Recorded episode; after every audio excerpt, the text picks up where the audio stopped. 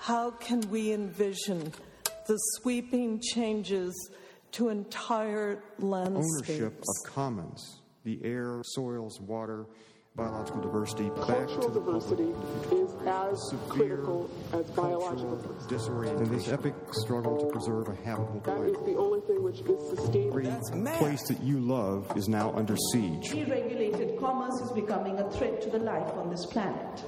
These are system problems. Our humanity is We at shouldn't stake. ask whether we can survive. These are existential or questions not. as much as they are systemic questions. Put these Action informed by knowledge of get down to place. work. You're listening to the Schumacher Lectures, a channel hosted by the Schumacher Center for a New Economics. The Schumacher Lectures feature speakers who challenge entrenched ways of thinking while exploring how to build a new economy that serves both people and the planet. Any public program to preserve land or produce food is hopeless if it does not tend to right the balance between numbers of people and acres of land, and to encourage long term stable connections between families and small farms. Jakob von Uexküll delivered his speech, the Right Livelihood Award, and further initiatives for a sustainable society in October 1992. Let's have a look at it. Thank you, Gustav. Thank you all. It's a pleasure and an honor to speak here to you. Ten years ago, I presented the Right Livelihood Award to a very remarkable woman who had gone into public life to, in her own words, represent the interests not just of her fellow beings, but of animals, plants, and of future generations. She said that it was time to become both tender and subversive, and she walked her talk like no one else. We last spoke a month ago, and she was full of plans and projects. The world is colder without her, and I ask you to join me in a moment of silence in gratitude for the life and work of Petra Kelly.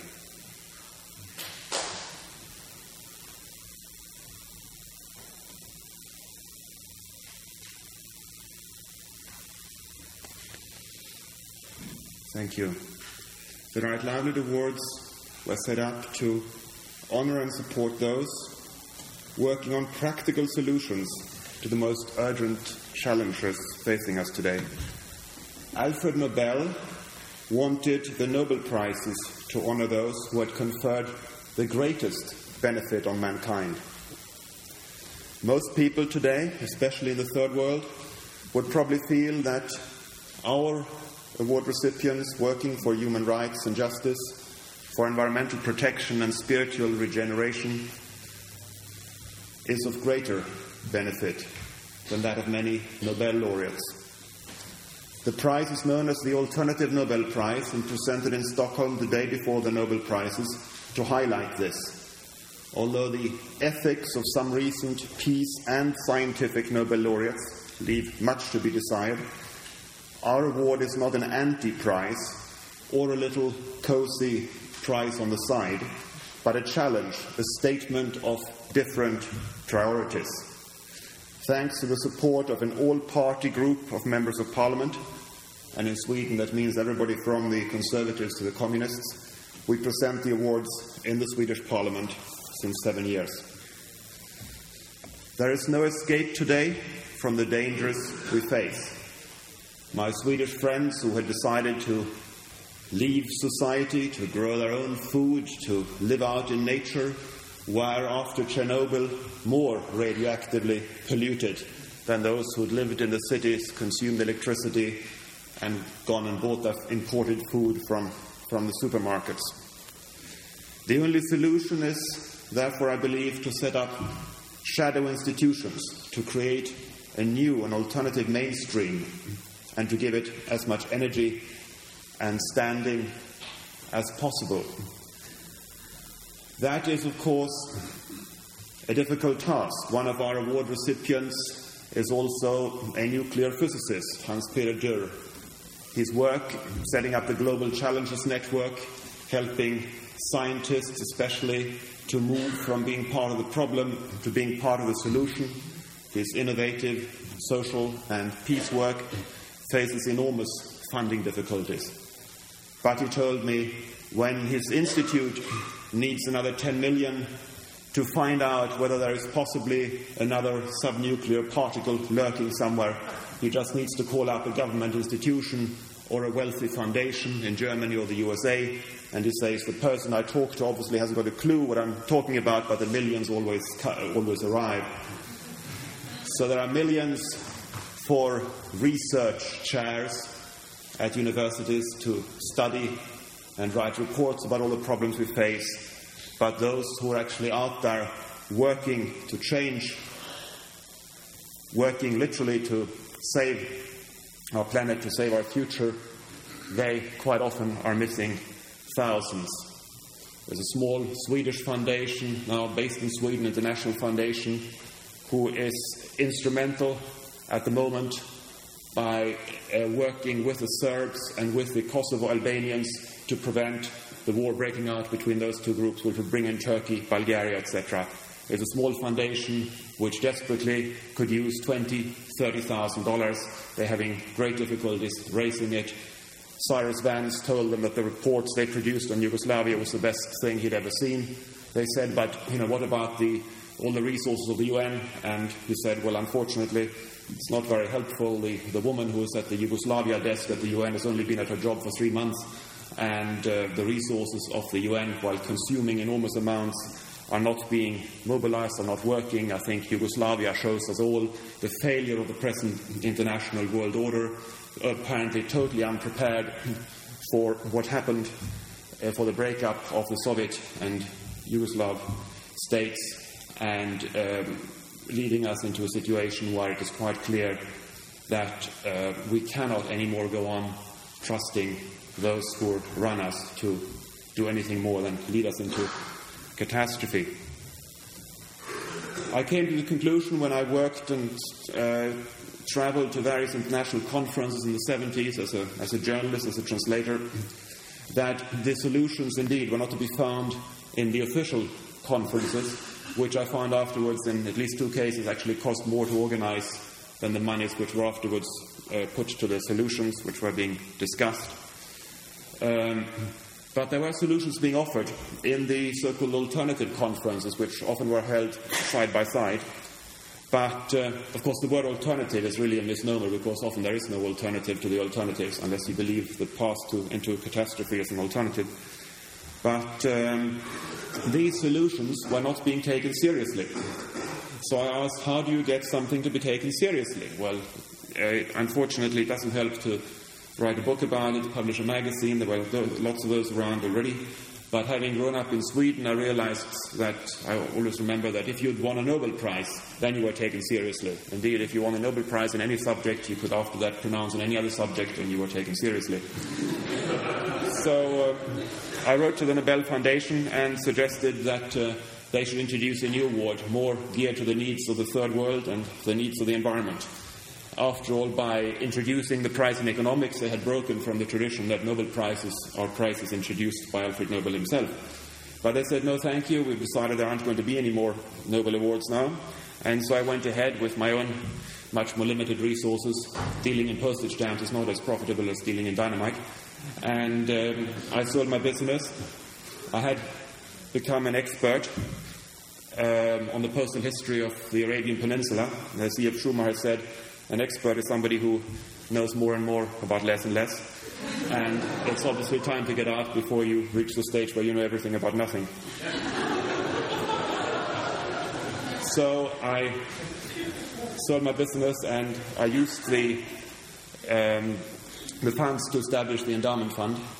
Um, if there had not been support from other donors, the award would no longer exist, but I put it at a level where I felt, you know, it um, it wasn't meant to sort of perpetuate. If it wasn't meant to be, then the money would run out in five years or something like that. But it was meant to, meant to be, obviously, other people would come in and, and support it. And we've had a couple of donations um, from various countries which have built up the endowment fund since. So the award now, um, the, the total award money we, now we presented in the first year was uh, $50,000, and last year it was uh, a million krona, which is about $180,000. In the first year, our two award recipients were the Egyptian architect of the poor, Hassan Fathy, whose life's works were dedicated to showing that being modern doesn't mean rejecting everything which has gone before. It doesn't mean worshipping the ancient and believing that it must be preserved at all cost. It means building on it. And he showed what it means if you forget that lesson. The North African peasants' buildings, mud brick adobe buildings in which he had lived, his ancestors had lived for thousands of years, being replaced by all the modern architecture he could afford, namely a shack with a corrugated iron roof in which his young children would die of heat exposure during the day. And um, Fathy worked to stop this. He went out with his students into the villages where those who knew how to build adobe arches were being deserted by their sons because they thought the knowledge of their fathers and grandfathers was um, primitive and old fashioned, and the sons went into the cities to become car and television repairsmen. But then the, the message sort of came through that a professor had actually arrived from the capital with his students to study the, what their fathers and grandfathers knew. And the sons and grandsons decided that maybe their fathers and grandfathers weren't so primitive after all.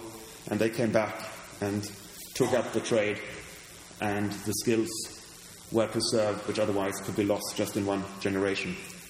The second recipient was the farm in Tennessee, where the largest commune in North America, where the ideals of sharing and living materially simple but spiritually rich lives are being preserved, and not just for themselves, but uh, going out in the third world, working with uh, peasants in Guatemala with whom they could relate because their uh, living standards were comparable.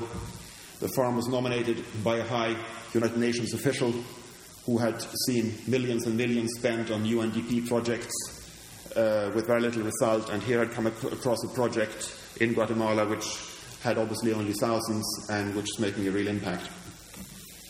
Two years ago, we brought together the recipients from the first 10 years of our awards.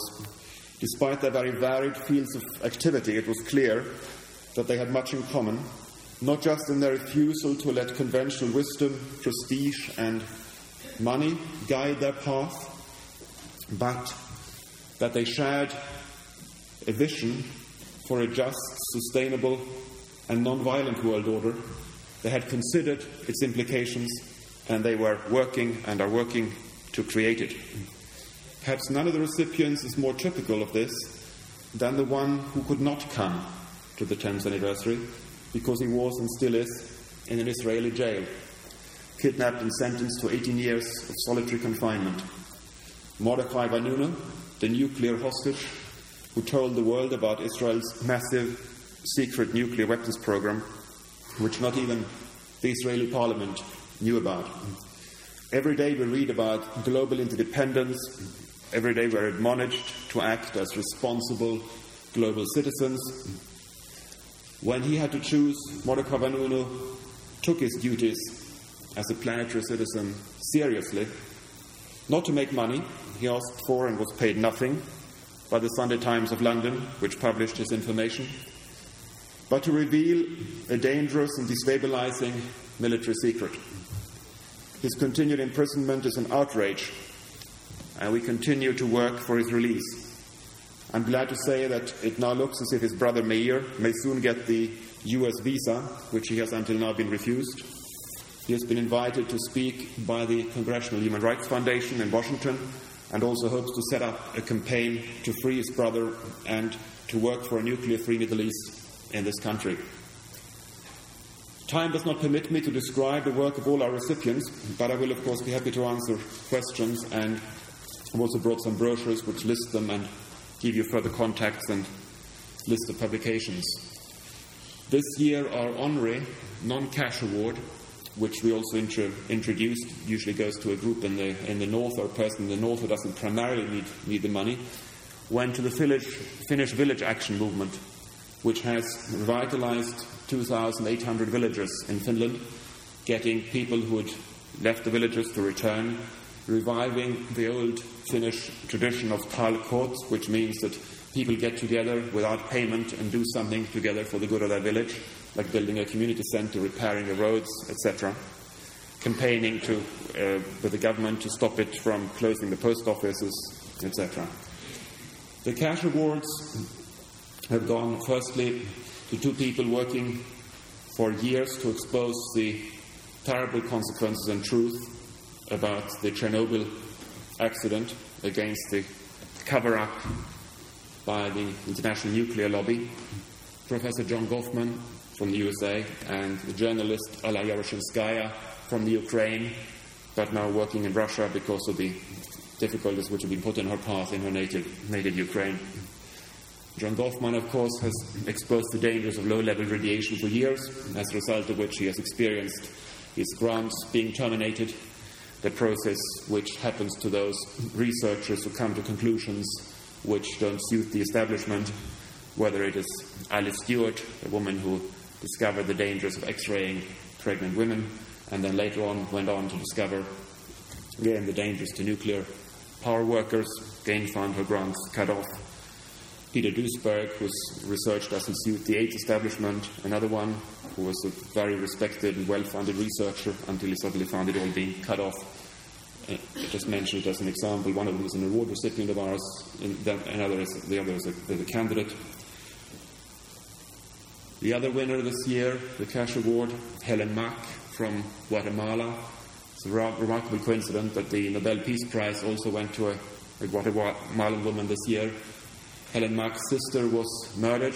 She was a sociologist some years ago, and um, Helen started the first broad based campaign against impunity in Central America to stop the tradition that political murderers are not persecuted. She has succeeded so far in having one of the, the main suspects extradited from the USA, put on trial, and uh, get high ranking military officers to, to testify. And her courage is exemplary. Her life, her own life is, of course, in danger, and we hope that the award will contribute to protect her. And lastly, Zafrullah Chowdhury, a doctor from Bangladesh who uh, set up his country's unique drugs policy on, on medical drugs, which is based on WHO guidelines, which means maximum price levels, import ban on useless and expensive foreign drugs, and the production in the country of cheap and safe generic drugs. Facing great problems now as the new weak democratic government is under increasing pressure from the uh, Bangladeshi Medical Association, who of course are being pressured by the international pharmaceutical lobby to drop this drugs policy, and also from the splits in uh, the NGO community. There are many NGOs now being uh, dependent also on outside funders, and uh, we felt it was high time again to uh, give him this award now to prevent this, this drugs policy, which, as I said, is, is the first of its kind, to quietly sort of being dismantled and, and disappearing again. In 1984, I helped found another shadow institution, the Other Economic Summit, which shadows the, the G7 summits held every year. Uh, we have representatives from all over the world, and I think are much more representative than the World Economic Summit, which the G7 call themselves, who of course represent not a new world order, but a very old world order of greed and sh- very short term perspectives, who have lost, I think, all credibility today, but who still cling to power. We focus very much on the media attention. There are thousands of bored journalists running around this secretive G7 summits most of the time and we provide them with, with information which um, has enabled these summits to get a certain publicity. As you know, there was one in, the, in Houston a few years ago, it was in London last year, and this year in, in Munich. And um, in, in December, we are actually arranging another kind of toast, the Other Europe Summit, in Edinburgh at the same time as the uh, EEC uh, Summit. Another uh, recent uh, smaller initiative I started. Uh, I went back to the country where my, my father's family ancestors had lived for 800 years, Estonia. And uh, I was quite horrified that the only role models which were there, especially for young people, seemed to be the black marketeers. They had lost uh, the belief in Marx and replaced it by a belief in the market, which was supposed to just automatically bring paradise on earth. And uh, I set up something called the Estonian Renaissance Award, which is to bring out those who are actually doing something for their country, something useful for their country, and give them a standing, give them an award, and a bit of financial support. It's very exciting to see now. We're waiting for another month to see what nominations come in, and we're then going to present the first awards in, on, on February 24th, Estonia's National Day. Where do all these initiatives lead to? What does the world order look like uh, if these initiatives would constitute the mainstream? Or to put it in a different way, if Schumacher had been listened to 20 years ago, what would the world look like today? So far, I think it's clear that all our work has not managed to seriously impede the destruction of our ecosystem. In Europe, the EEC study on the environmental effects of the 1992 so called single market concludes that despite 20 years of environmental action programs, the environment in the EEC continues to deteriorate. That is, they haven't even stopped the destruction, it hasn't even stabilized. The situation elsewhere is, of course, no better and often much worse. The helplessness of our authorities can perhaps be best be summed up in a report to the Swedish government, which concluded that the uh, extent of soil acidification today was not even considered imaginable at the end of the 70s. Those who warned of such dangers since long before the end of the 70s, only to be denounced and ridiculed, can of course justly feel outraged at such official blindness, which can only be, reminds me of the words of Mark Twain when they had lost sight of their goals, they redoubled their efforts. Today, the seriousness and urgency of our predicament is affirmed even by those political and scientific elites who, a few years ago, only a few years ago, accused us of extremism. If you read recent statements like Council of Europe Environmental Conference in Vienna 1990, final declaration, Hague Declaration of 17 heads of state, 1989, Bergen Environmental Conference before UNCED, 1990, US Academy of Sciences and Royal Society of the UK Joint Declaration, 1990, and of course Senator Gore's excellent book. These now sound like the Green fundamentalists did a few years ago. But, to quote a recent report from the IIED, the research institution which was set up as a result of the Stockholm Environmental Conference, it says, no government in the world has made any major change in policy designed to convert the unsustainable to the sustainable. The gap between what urgently needs to and can be done today and what is being proposed and implemented is now so vast as to threaten the credibility and legitimacy of our entire political system.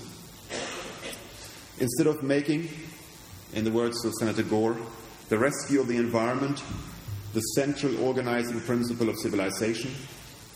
We are appeased with promises of too little, too late. There is a failure, and not just in politics, but among uh, the population at large, to face up to what we're actually facing. There was a study um, done of students and, and, and adults published in the Futurist magazine uh, some time ago, which, where they were asked to describe their perspective, their own future perspective, and that of the planet. And you had three quarter majorities who sort of expected an environmental breakdown or a, um, um, a nuclear war within um, 10 years or so at most. And you also had three quarter majorities who, when asked about their own future, expected long, happy, contented lives. So they just were not prepared to make the, make the connections.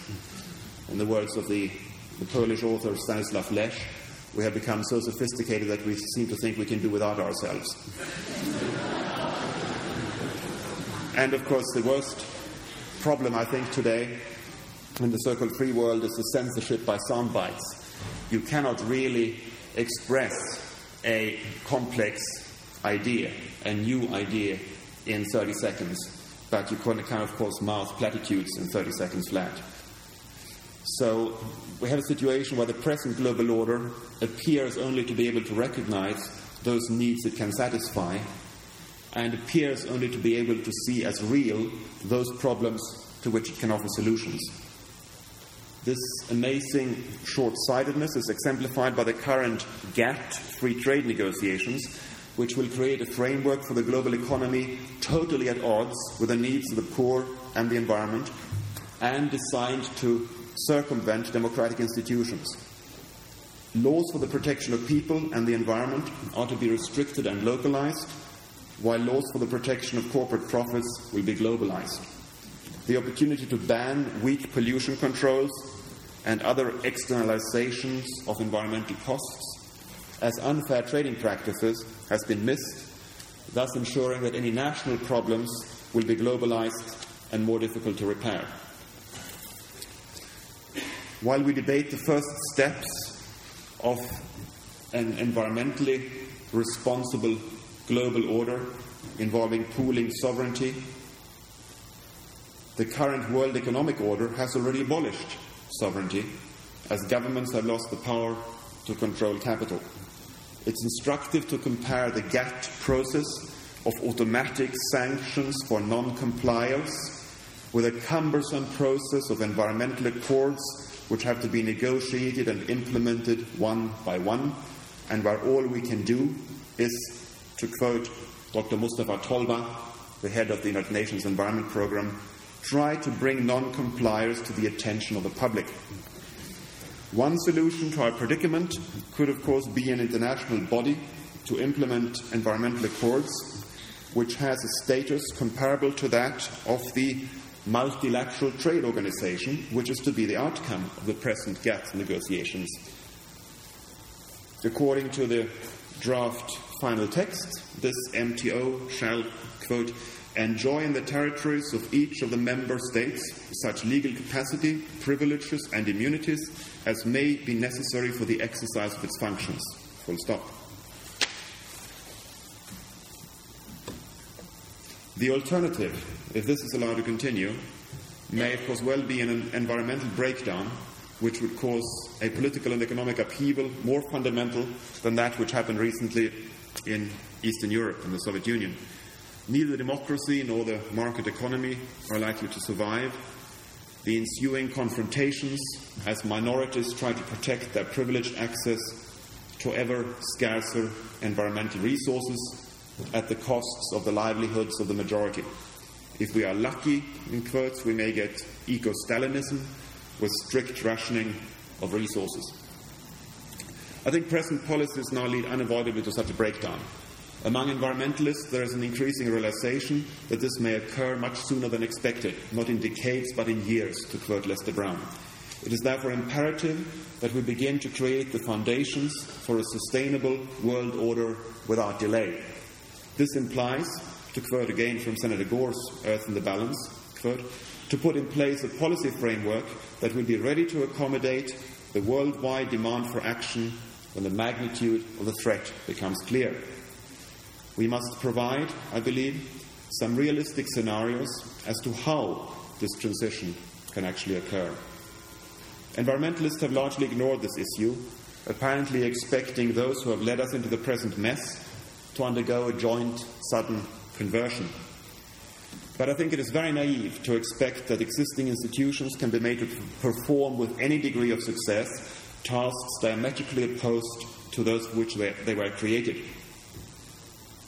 Whatever their achievements, neither UNCED nor the Rio Global Forum, the largest ever gathering of NGOs, managed to produce an action plan coming anywhere close to what is required, namely, to quote yet again from Senator Gore, an all out effort to use every policy and program, every law and institution, every treaty and alliance, every tactic and strategy to use, in short, every means to halt the destruction of the environment and to preserve and nurture our ecological system. End of quote. The Rio Code of Conduct, adopted by the non governmental organizations, actually demands that they should aim to limit their activities to their own countries.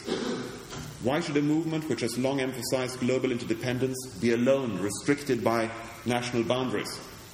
No wonder one seasoned observer from the NGO scene concluded that the hope that the civil society could ever organize itself with enough effectiveness to be able to challenge and transform existing structures is beginning to appear like an absurd fantasy. Something is missing. The economic crisis of the 30s and the horrors of World War II brought together the international community in 1945 to set up a new range of global institutions capable of preventing a repetition of these catastrophes. They did not just amend the League of Nations. The threats we face today demand an initiative of at least similar boldness. It is absurd to expect the unprecedented challenges of today to be met by cosmetic additions to the institutions of the 1940s and 50s when threats to the environment and limits to growth were nowhere on the agenda. I think for both practical and psychological reasons, we need a new start. Just as different institutions represent us in our roles as citizens, producers, consumers, etc., we now need, need an organization which represents us in our role as members of the living earth and sets the sustainable boundaries within which human activities can function. Just as we accept restrictions which deprive us of the freedom to harm others, so we need institutions with the power and legitimacy to defend us against global lawlessness. For I believe no society can set and debate priorities and goals when these have increasingly to compete against the overriding threat of a global environmental collapse. No sensible policy is possible under the threat of such an upheaval. For example, climate change makes nonsense of most large scale industrial projects. projects. The new institutional framework required must, I believe, include all levels from the, global, from the local to the global. The global level is crucial, not only because pollution knows no boundaries. The present global power structure is making local and regional action increasingly difficult. The new world order of GATT, the EEC single market, etc., actually outlaws activities which conflict with it in fields as diverse as environmental conservation, national legislation, etc., uh, e.g., on, on patents, etc., and cultural protection. All such activities can be declared impediments to trade and overturned by powerful sanctions. This has already happened, for example, in the case of, of, Indonesia, who've been told that if they impose an export ban on tropical timber, they must also prevent their own people from using it. Anything else would be discrimination. It has happened to both Brazil and India, who've been told by the US that unless they strengthen their patents legislation to make sure that it protects uh, US multinationals as well as US patents legislation protects them, this would also be regarded an unfair impediment to trade. Ignoring the issue, therefore, of what global institutional framework we need and want means allowing the transnational corporations, GATT, and the World Bank to set the global rules under which we all operate.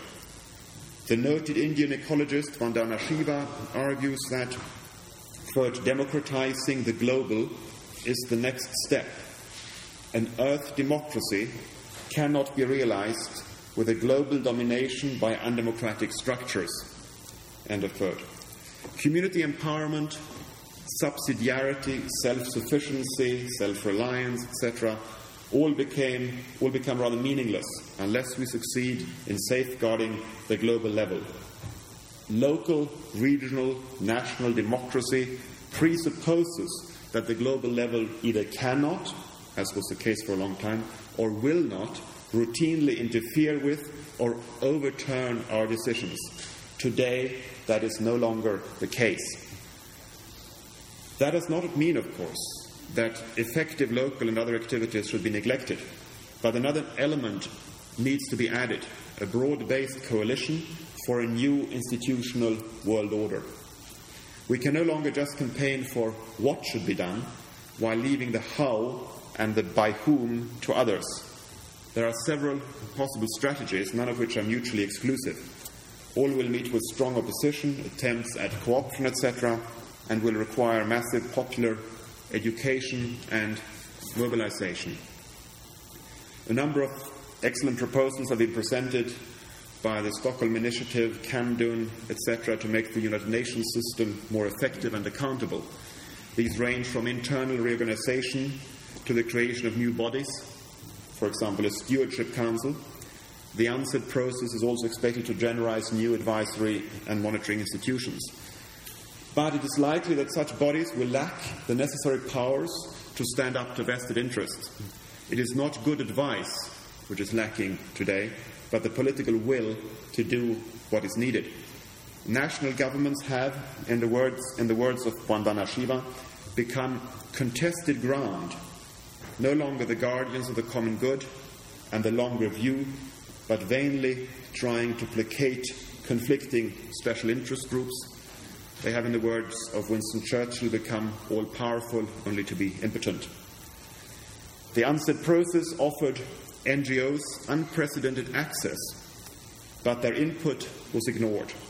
Even the recommendations from the UN Center on Transnational Corporations were ignored and the center abolished. Hardly a hopeful sign for UN reform. There are other examples. The recent study of the effects of the Chernobyl disaster by several UN organizations, which flatly denies the widespread health effects, has lost much UN standing on environmental issues in Eastern Europe and the former USSR and placing the major funding vehicle for the transition to sustainability, the Global Environmental Facility, with the World Bank, whose chief economist still believes that, quote, there are no limits to the carrying capacity of the Earth that are likely to bind any time in the foreseeable future. Lawrence Summers. This is hardly a recipe for credibility. Recently in Eastern Europe, broad based popular movements coalesced into a force able to withdraw legitimacy from the institutions of state power, take them over, and transform and recreate them around so called round tables. I think the Rio Global Forum illustrated the problems anyone would face who tried to repeat this strategy anywhere else. Yet the risk that the credibility of existing authorities collapses completely in a sudden environmental catastrophe has to be faced. The events after the Seveso accident in Italy provide a pointer to what could occur then on a much larger scale. When the official experts after the accident were unable to provide satisfactory answers about the toxicity and effects of the leaked dioxin, the evacuated local population decided that the whole event was part of some corrupt plan to take over their homes and fought pitch battles with the police to re enter the exclusion zone. Facilitating and strengthening cooperation and joint action among relevant NGOs is an urgent priority, both to prevent more Sevesos and to ensure that recognized credible institutions exist if prevention fails. This will not be easy, of course. As one recent, recent study noted, mergers of NGOs are few and far between. There is now a growing tendency for corporations to try to, to, reach direct agreements with large environmental NGOs. The reason is obvious. For example, the German chemical industry has been forced into costlier production changes due to shifts in consumer preferences, including boycotts triggered by environmentalists, than by laws and government regulations. Reaching agreement with their major opponents enables corporations to plan more securely and enhances their public image. While such dialogues have many positive aspects, the outcome is not unproblematic. Unless the arrangements are made legally watertight, the NGOs will be forced to maintain a level of mobilization and vigilance which may prove very difficult once an agreement has been reached. Also, the credibility of public institutions could be weakened further as the strongest private players reach agreements which show NGOs as more capable than governments of extracting concessions from the corporate sector. And even if successful, such arrangements can never add up to a capacity for managing the transition to a sustainable world order. Many traditional societies had a dual power structure with a chief running day to day politics and wise elders looking at the longer term implications. They would, of course, not have the same unquestioned standing in modern societies. But I believe there is a place for an independent group of respected environmentalists to pronounce on urgent issues of planetary survival and equity. Such a group would have considerable moral force, and with members such as Wangari Maathai, Jose Lutzenberger, and Lester Brown, could provide a different and welcome point of reference for those exposed to the propaganda of the consumer society. Professor Johan Galtung, one of our recipients, has proposed, for example, that there should be an automatic right of reply to advertisements, putting the case for not buying the product in question. My experiences over the past 12 years with the Right Livelihood Awards, the other economic summit, etc., have convinced me of the value of shadow institutions in giving prominence to other values and providing new role models. But this can only be the first step towards introducing community values into our global anarchy.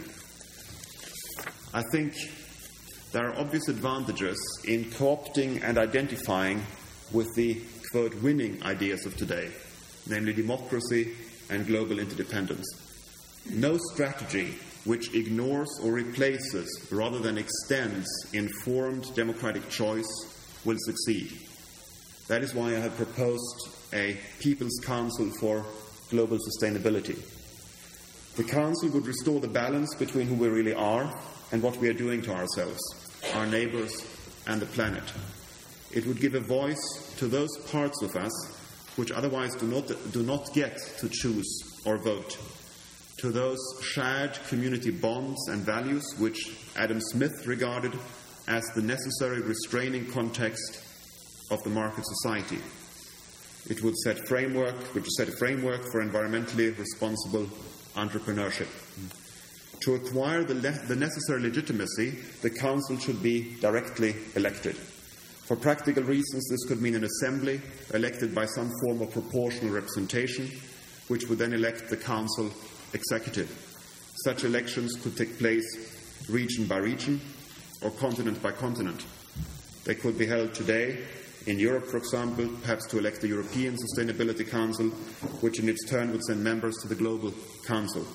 Similar elections could be held in North America and South America, Australia and the Pacific, and probably in Africa without many problems. In Asia, it's realistic to envisage a number of regional councils. The prospect of being excluded or offered only a reduced role should act as a powerful impetus towards democratic reforms in countries where these are still outstanding. But there is no need to wait. Any nation or group of nations can take the first step by announcing their support for the Council and calling a conference to draft its constitution. I suggest that in the spirit of global community, candidates for election would not have to be nationals, nor should purely national lists be allowed. Candidates would need to obtain a minimum number of signatures in several countries in order to qualify. Considering our children's stake in an undamaged environment and the extent to which their interests have so far been externalized, it seems only fair to lower the voting age limit for these elections. The Council's term of office should exceed that of national parliaments to enable it to take a longer term view. To fulfill its tasks, it would require independent financial resources, for example, the right to levy certain taxes on pollutants and armaments. The new Council should be part of the United Nations family, which has so far been missing a much needed third leg based on popular sovereignty, next to those based on nation states, General Assembly, Security Council, special agencies, and those based on money, World Bank, IMF, etc. The campaign for such a council could unite those in the South and North who want to reform and democratize the UN and working for global governance, as well as all those working for sustainability and fairness. UN organizations already active in this field, like UNEP and UNDP, could be linked to the Council, providing experience and expertise. The Council would develop environmental adjustment programs to, to ensure that countries pay their environmental debts to each other. It would ensure that the global majority can no longer be ignored. Interference would no longer remain the privilege of the North. If the South must save its forests, then we must stop activities damaging the global environment. If we can tell Brazil to stop cutting down its rainforest, it can obviously tell us to stop building motorways.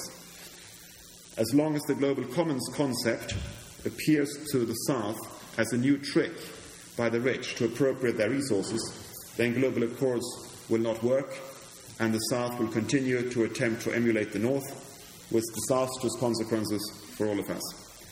Development at the expense of the environment simply does not work. To quote Frances Cairncross, the environment editor of the London Economist, economic growth that relies on destroying the environment may enrich the most powerful but impoverishes the weak. The Council would codify and enforce treaties and conventions embodying environmental rights. It's interesting to note that one of the initiatives the US government took in Rio was to dilute any attempt to even have uh, those treaties, which had already been freely entered to, reviewed to expose you know, why they were not being implemented. So I think this is, uh, there's an urgent task there needed. You have, for example, the final declarations both of the Stockholm 1972 conference and the Helsinki 1975 conference, with both commit all the signatories not to harm the environment of other nations. Now, if that had legal force, we can imagine what can be done, what can be done with it. The, the Council should have the power to impose fines and sanctions on members who fail to implement their commitments freely entered into. It could promote a, crash, a global crash program of energy conservation and mandate product efficiency standards. An independent court could be set up under its auspices to try crimes against ecological security. The People's Council will be no world government or global management agency. While its decisions will be felt in many areas, its powers will be more akin to those of an independent central bank set up to ensure economic rectitude, i.e., it would set the sustainable boundaries. While it would set standards and be able to intervene directly in emergencies, the Council would have no power monopoly. It would be charged to enforce agreements freely entered into. It could be made subject to jurisdiction by the Hague Court, for example, in case of complaints that it had overstepped its powers. And I think there's one point here which is, is quite important to emphasize. We are quite often told that you know, we, must be, we must be positive, but of course, in, in many areas, uh, what is needed is not to sort of go out and propose alternative solutions to what um, has been built up. It is actually, as the Chipko movement says, counter development. Once you can stop maldevelopment, once you can stop the giant dams, of course, you may need small dams, but these can be built by the local people, the knowledge is there. The destruction of the present parts is so great that quite often just interfering and blocking this is not something negative, it is something positive. It is enabling nature again to pursue its own path, to pursue its self healing path, to work in line with nature. I think it's very important to emphasize this, otherwise, we very easily get into this, this, this trap that you know, what we need is better global environmental management. I think the Earth suffers from too much management, not from too, not from too little management. It's illusory and are prepared to support a strong international organization. In the UK, a recent Gallup poll found that 9 out of 10 favored setting up an international body to solve global environmental problems. And it's interesting that this applies not just to the rich countries. There is a, a, a study done uh, by a, a US group called the Global Teenager Study, which went to a number of countries, including very poor ones, and they found that even the poorest ones, the top concern of these teenagers was the continuing deterioration of the, of the environment. And it's, as I've said before, much sovereignty has, of course, already been ceded to various supranational bodies such as the EC, GATT, etc., and to corporations without much concern for the popular will, which we keep hearing all the time when we talk about ceding sovereignty to an environmental body. So, to conclude, I believe that the, the basic question we face today is simple. Will we continue to demand vainly that the existing order changes its spots, or will we focus our energies to create a true global community? Thank you.